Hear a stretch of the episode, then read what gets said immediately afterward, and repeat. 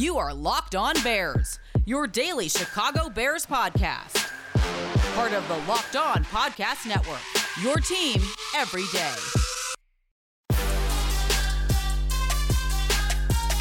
The Chicago Bears get good news on Nick Foles' injury, but the quarterback situation still isn't any more clear.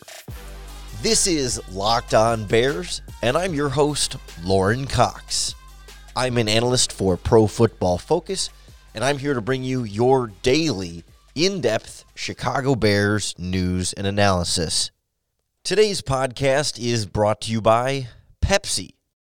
Pepsi is here to get you ready for game day, no matter how you watch during this strange 2020 season. Pepsi is the refreshment you need to power through game day and become a member of the League of Football Watchers. These passionate fans are the real generational talent that Pepsi fuels. Because Pepsi isn't made for those who play the game, it's made for those who watch it. Pepsi, made for football watching. On today's show, we'll get the latest update on the Bears quarterback injuries and who could start next game after the bye week against the Green Bay Packers. Then we'll dive into the All 22 coaches film from the Bears' loss to the Vikings and take a closer look at the play calling under offensive coordinator Bill Lazor, the offensive line progress, Nick Foles' performance, and then we'll wrap up with a look at how this Bears defense was so effective against Dalvin Cook, where they did well against Kirk Cousins, and where they struggled occasionally against this Vikings offense. When Nick Foles went down with the big hit at the end of the fourth quarter, it did not look good. We saw a player who had trouble even getting up on his own. They had to bring the cart out onto the field and sit him up on the cart. And you heard Matt Nagy and teammates talk about how much pain Foles seemed to be in. And known as a tough guy who's taken a lot of hits in his career, you kind of assume the worst when you see the way he reacted to the injury, the way his teammates reacted to the injury, and the way the medical training staff reacted to the injury. Even Matt Nagy, I think, was fearing the worst as recent as after that game. But as they were able to evaluate the injury a little bit more into the start of the week, it sounds like things are doing better than they first anticipated. But that doesn't mean Foles is guaranteed to be the starter the next game he's healthy. Matt Nagy left the door open for another potential quarterback change. So I would say right now, uh, the IR thing, I don't, I don't see that happening. I feel pretty good with him there. Um, and then in regards to both guys right now, with with Mitch and him, they're both a little banged up. So that's the number one thing that we have to look at. And then what we'll do, Pat, in, in, in complete honesty is we'll take this uh, this this bye week here again and we will we will self scout ourselves um, and we will see the wheres and the whys. And whatever we need to do uh, we will do on a lot of different areas. So I, I don't i can't say one way or the other on anything other than we will every when you lose four games in a row it's it's all it's all on the table. Everything's out there. So but the number one thing with nick and with mitch that we are concerned about right now is making sure that their health is the number one priority, and that'll be significant here moving forward. It would seem to me that for the Packers game in week 12, again, after the bye week this upcoming weekend, that it may just come down to which of the two quarterbacks is healthier. Because I don't know that either one is going to quickly become 100% in just uh, another 10 or so days before the Bears are back out on the field. Less than a full 14 days removed from Nick Foles' injury, and still only a couple weeks removed from a potentially serious shoulder injury from Mitchell Trubisky that they had also feared potentially worse situations for. They're comparing it to the shoulder injury he had last year, which ended up requiring a little bit of extra off-season work and was something he ended up having to play through for a lot of the 2019 season. That was on his left shoulder last year. This year, it's the right shoulder, it's the throwing shoulder. So there's a little bit less you can play through with such an important part of the body for a quarterback. So even Matt Nagy, he's not I don't think in this case he's trying to fool anybody or lying in any way, shape, or form. That they, I mean, they just don't know. I mean, it's going to be a medical decision first and foremost between Foles and Trubisky. The real question comes when they're both healthy and how Matt Nagy wants to handle that situation. Because if Foles starts the Packers game and doesn't miss a start with this hip injury, then it's how many more losses, how many more bad performances can you swallow before you switch to Mitch just to see if you can spark something again before the season is completely over, or if Mitch has to start against the Packers because Foles just isn't healthy yet, then do you give Mitch just the one game, and if he plays poorly, does Foles come in again as soon as he is completely healthy? Or if Mitch starts playing well, is that the end of Foles for this season that we end up seeing from him? I mean, there's a lot of different ways this can go, and a lot of curiosity about where Trubisky is from a, a mental standpoint, from a preparation standpoint. He's always been known as the perfect teammate, the guy who's always there and seems to be doing everything right. But there's a certain demoralization, a certain change that happens when you're truly benched and no longer the guy on offense. So to see how Trubisky would handle that coming back into a game and coming back into that starting lineup potentially would be really interesting from a confidence standpoint and from his command of this offense. But clearly, neither quarterback has been consistently effective in this system and it's hard to think either one is automatically going to just flip a switch here and be great for the rest of the season. So it's a matter of what you want to sacrifice. Do you want Trubisky's mobility? Do you want Foles' understanding of the offense? Whose accuracy issues and inconsistency are you more willing to put up with over the last six games? Because at least on Monday night, we started to see the rest of the offense around the quarterback step up a little bit even if the play calling, coaching, game planning, and scheming wasn't a fixed problem. We'll go through some observations from the All 22 Coaches film on offense, including offensive line, offensive coordinator Bill Lazor, and what the Vikings did to shut down Nick Foles. Next on Locked On Bears. In the year of COVID, it's been a lot harder to get out to the gym and stay in shape but you can still hit your fitness goals and get a great workout at home with an Echelon.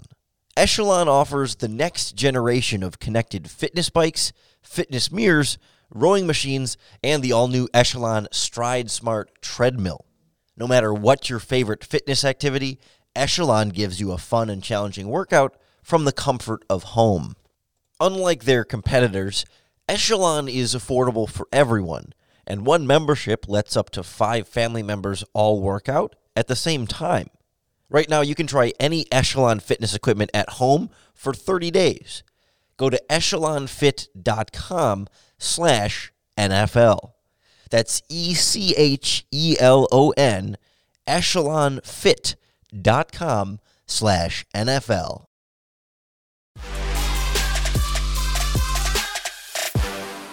A lot of the frustrating things about Bears play calling is situational, and you can see a lot of that from the broadcast tape.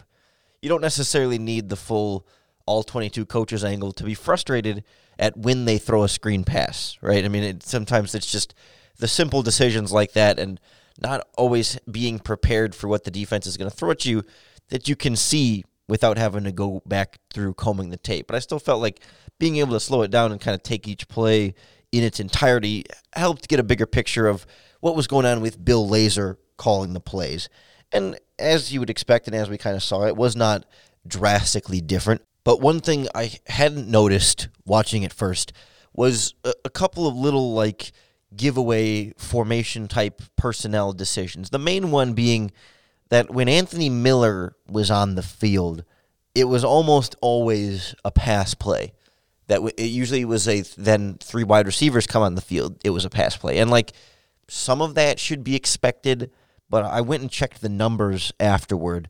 Uh, Anthony Miller played 24 snaps, and 22 of them were passes, and I think 21 of them were him in the slot. I think he played one snap at outside wide receiver. So it's not just like a you know 60-40 when Miller's on the on the field, they're probably going to pass. It was like when Miller's on the field, they are passing. It's, there's no question about it, and it's just kind of little things like that where perhaps when you have a play caller who hasn't done it in two or three seasons, you're not, you know, there's a million things you're trying to think about in terms of getting the offense into a rhythm and trying to make sure that you got plays that eh, your players can execute and that those plays make sense in conjunction with other plays that you've run and what the defense is trying to get you to do and what down and distance you're in and how much time is. Like I mean, there's there's a million things you're trying to balance as a play caller, and sometimes it can be easy to overlook your own tendencies and predictability points that maybe a defense could pick up on. Maybe they don't pick up on it right in the middle of the game, but as future opponents go back and watch, they try and find these little tendencies and trends that they might be able to exploit to give them even just a little bit of the edge to know that, okay, if Anthony Miller's on the field and Nick Foles looks like he's going to hand the ball off, it's probably going to be play action because they don't, or, or, you know, with Bill Lazor as the play caller in this game, they did not run the ball much at all when Anthony Miller was on the field. So it's just like little things like that where it's a, a step backwards. I mean, Matt Nagy had some of those same kind of trends too, and but I think over the years he's kind of ironed out some of those, so it's a little bit less predictable. it's never going to be a 50-50 split. It's never going to be perfect. You're always going to have slight tendencies here and there, and you can live with some of those as long as it's not overwhelming the way it was with Anthony Miller on Monday. I also wasn't thrilled with a lot of the second down play calling. And Matt Nagy had talked about it after the game from his vantage point. he felt like second down was where they were losing because it was setting themselves up for some poor third downs.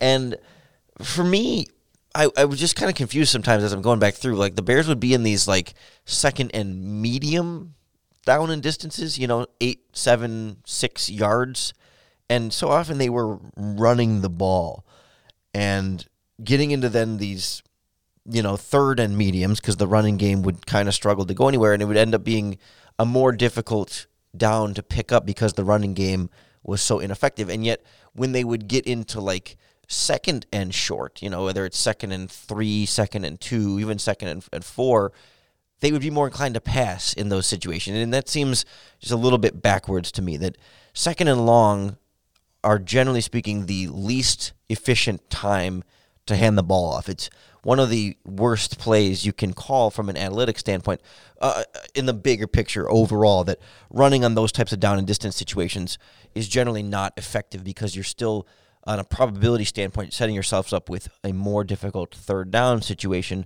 Whereas where when you're on those second and shorts you know there's an opportunity there to run the ball and either pick up the first down or leave yourself in a third and very manageable if you're unable to pick it. Like that's that's the situation where it's safer to run the ball because you're okay even if the run doesn't go anywhere.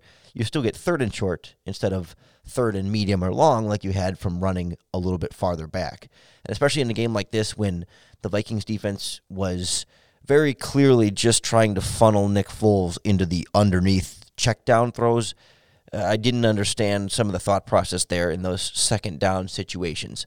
I mean, we saw overall, I think the offensive line definitely played better than the previous game. Still needs some improvement, but like Nick Foles was holding onto the ball longer, and I think that was from a trust in his offensive line.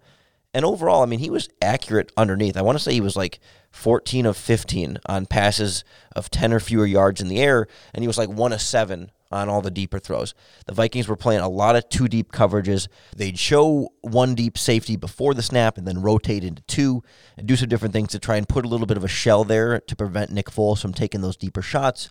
And then, of course, you'd see the blitzes on third and fourth down that the Bears didn't seem to have answers for, despite everybody kind of knowing that was coming.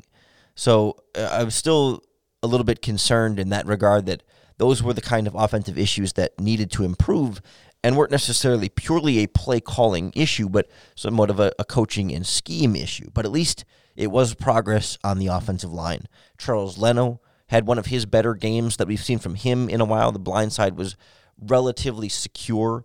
I mean, sometimes it was just Foles getting pressure elsewhere where he'd have to kind of scramble out of the normal pocket situation, which would take away Charles Leno's leverage, but it, it was rarely Leno actually losing his block. Still thought Rashaad Coward was really struggling on the right side there. Cody Whitehair had some real issues snapping the ball. I mean, you saw a couple of times the ball hit the dirt, but even there were some that were just a little bit off, enough off that you got like you notice it. It's outside of Foles' framework. He has to reach forward a little bit, but not always like a catastrophic fumble. That's a concern, but maybe less so just because he hasn't been practicing and he's had COVID. I mean, maybe you can kind of give this a one week excuse and monitor it closer next week but still concerned about Rashaad Coward at right tackle. They could really use Jason Spriggs or Bobby Massie back over there as soon as possible. Alex Bars at left guard, I thought, much like last week at center, he's still much more comfortable in pass protection than run blocking. Something about trying to get off the line of scrimmage, get his hands inside, that whole process seems to be a little bit slow and a little bit more of a challenge for him. Whereas, again, getting back into his pass set, like we talked about last week, when he can kind of see the rush coming and absorb it and be more set in that regard rather than being the aggressor and having to kind of get there first. He can kind of sit and wait for it. Seems to be more comfortable in that kind of space and still showing potential and progress there, even if he's still not quite, I would say, a starting caliber left guard in the NFL.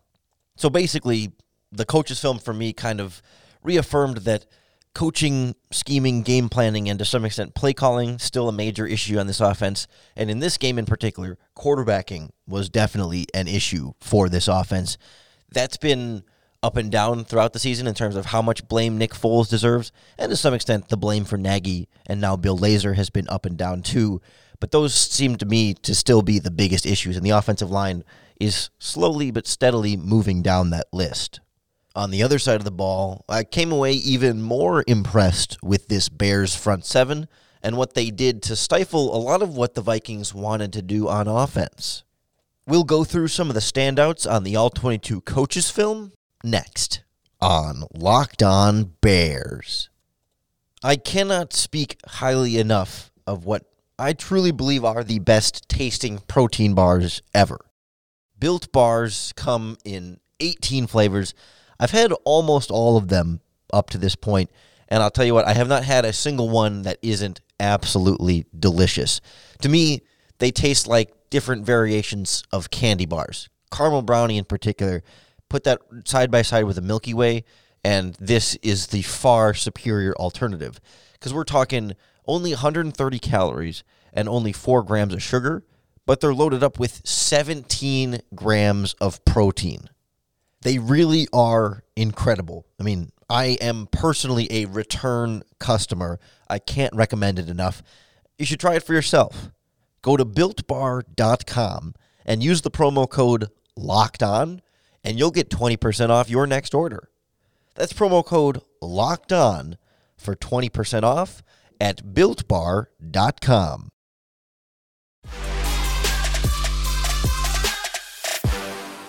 Ryan Pace's roster decisions this offseason made it very clear that the front seven was built to be the strength of this Bears defense. And that has certainly played out this season, but probably not in the way that they thought it would be, right? With Eddie Goldman out of the picture. And in this game, Akiem Hicks leaves with an injury. Robert Quinn continues to be an underwhelming underperformer. And yet, this front seven, man, they're good in every aspect of the game, even if it's not the same guys they thought would be making such a positive impact. Like we saw Chuck Pagano, particularly in this game, you know, didn't opt for the blitz perhaps the way we had seen him trend toward a little bit in previous weeks based on the matchup he was facing. He didn't think blitzing Kirk Cousins was completely necessary as often in this game. But the pass rush I came away more impressed on the coach's film than I had been on the broadcast, where it felt like they had a lot of guys winning their one on one pass rushes, but Kirk Cousins was getting rid of the ball quickly and particularly just wisely. Like it wasn't always a quick throw, but he would kind of have a very good sense of how much time he had to get rid of the ball. So like he he knew when he could hold on to it and when he couldn't. And I mean, that's to something to expect with a, a veteran quarterback. But I didn't think at times when there wasn't enough pressure on Kirk Cousins, I didn't think it was necessarily a result of the pass rush not being good enough, but the Vikings doing a good job of scheming it and just getting the ball out to their receivers' hands. Because to some extent, that still worked in the Bears' defense's favor. To some extent, that was expected and almost part of the game plan that he would have to get rid of the ball quickly because entering this game, the Vikings and specifically Kirk Cousins as a quarterback led the NFL in percentage of his pass attempts that were 20 or more yards in the air. Essentially, he was taking the most deep shots of any quarterback each week in the NFL. And against the Bears defense, I believe he had three. They were able to connect on a few of them, but it was not a very vertical Vikings offense and not as comfortable for them in that type of way. Like they had to do a lot more underneath and, and some intermediate throwing in there too, but much, much more limited on the deep shots. And so as a result, I think for the most part, the Vikings were under control with Adam Thielen and with Kyle Rudolph. Justin Jefferson had the big yards, but I think for all three of those guys, it was the yards after the catch that inflated some of those numbers. Not to take anything away from a very impressive performance from Justin Jefferson. I mean, he is a legit wide receiver. Don't want to take anything away from that. He did, he did a lot of the work himself, but there were some kind of key missed tackles in the passing game. They, they really did a good job of wrapping up Dalvin Cook, but for some reason, after the catch was when they were struggling wrapping up. Eddie Jackson had three missed tackles by Pro Football Focus's count. Roquan Smith had two of his own. Both of those guys are kind of known for that being one of the flaws in their game, so it wasn't completely unexpected, but I thought that allowed for a lot of extra yards that helped inflate Kirk Cousins' numbers, and to some extent, Justin Jefferson's. Still, he was the recipient of some of their deeper air, yard throws, deeper throws downfield, but there was some, I think, inflation from some of that. I definitely thought Justin Jefferson got the upper hand on Jaylon Johnson. Two early draft pick rookies with JJ initials going up against each other in this one. It wasn't necessarily like egregiously bad, but it was a it was a rookie game for Jaylon Johnson for sure. And it's tough when Adam Thielen's one of the best route runners in the NFL, and Justin Jefferson already as a rookie looking like a technician on his routes. And it seemed like that was kind of the issue here, right? I mean, it was just that just that they were good route runners with really good timing with their quarterback, and it's hard to be in perfect position every time if you're Jaylon Johnson. I think he still had that nice pass breakup where he jumped the slant route. I mean, he's he's a smart player. He's going to be able to make some of those plays. But like any cornerback, there's going to be times where you mess up and where you make mistakes and where you get beat. And this was just one of those games where he got beat quite a bit more than we'd been used to for him for most of the season. Because it, it was very clear that, you know, the Vikings were not going to be throwing at Kyle Fuller much. It was very em- emphasized on attacking Jaylon Johnson and also Buster Skrine in the slot. I mean, we saw both the touchdowns against Skrine, the vertical to eh, to Adam Thielen, where I mean, just perfect catch, great throw, good coverage. You just there's not a lot you can do there if you're Buster Skrine. I mean, you want him to get his head around, sure, but for the most part, nine times out of ten, that is not a completed pass. That's just great execution. But then in the red zone, there was a good concept to kind of challenge what the Bears like to do there in terms of red zone coverages. It's more kind of like a there's some communication there with three receivers kind of covering two guys, and they're all going to react based on what the routes are. And the Vikings ran a great route concept that kind of had two receivers generally going in the same direction, which the Bears were trying to split it up. So, you know, if, if he goes left, you get him. And if he goes right, I get him. And they both kind of go left. So then whichever one is going to be out of position is the one you throw to. I mean, it was it was well schemed. So it makes Buster Skrine look like he's out of position, but he was more in a spot to defend inside routes, but he had to cover Thielen to the outside because no one went outside, and there was some built-in separation there. So it's like you don't want to be too hard on Buster Skrine, even though it looked pretty bad, and he didn't have a great game by any means. But I thought the two touchdowns made him look worse than perhaps he was on either of those two plays, but also had some other issues throughout the game. But still, again, I think you take away some of the missed tackles after the catch, and it was a fine coverage performance from this Bears defense and the pass rush again doing its job enough to limit those deep throws because Cousins just did not have enough time to really do a lot of those. And then on top of it, you add how stellar of a run defense this was against Dalvin Cook. I mean, Akiem Hicks, absolute animal in this game up until he got hurt. I mean, he was just dominating up front. The Vikings had very, very few answers for trying to block him. And so, of course, they were missing something quite a bit when Hicks left. But I still thought Bilal Nichols was really solid up front in run defense. Brent Urban getting through and making plays. He had a couple of missed tackles, but still a, lot of penetration. And even if he's not wrapping the guy up, he's blowing up the play enough for somebody else to step in and make that tackle. Typically, Roquan Smith or Danny Trevathan. And then on top of that, some much better contain and edge setting from Khalil Mack, Robert Quinn. Even I thought James Vaughters impressed me a bit in the running game. Wasn't doing a ton from a pass rushing standpoint. He's still, you know, a, a, former undrafted free agent, very clearly fourth in this outside linebacker rotation. The bar is low, expectations should be low, but I thought he exceeded some of those low expectations in run defense. And that really continues to be the story of this Bears defense, just with those kind of guys, the James Vaughters, the Brent Urbans, the Mario Edwards Jr. Not as much in this game for Mario Edwards, but it seems like each week they have those guys randomly finding out that this is going to be their week to step up and make big plays. And they've gotten enough consistency across the board from their non superstars to be a rock solid defense, a Super Bowl caliber defense this season that's just been wasted by a bottom of the NFL caliber offense. Certainly, the bye week is an opportunity to work on some of that, but Matt Nagy's not going to be able to fix all of it just in one week of self scouting and self evaluating. But we're going to do some Bears self scouting and self evaluating here through this bye week.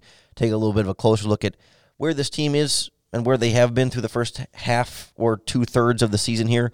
What could be coming for them in the short term future for the rest of this year, as well as taking stock of where they are from an asset standpoint this offseason free agent, capital, draft, draft picks, cap space, everything you need to know for what is coming ahead.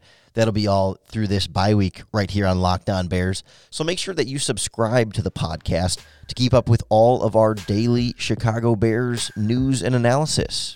I know it's never great to have a weekend without Bears football, but maybe after four losses in a row, we could all use a little bit of a break there from uh, another Sunday roller coaster. But I hope you'll keep following along with us five days a week because we'll still always make sure you get to bear down.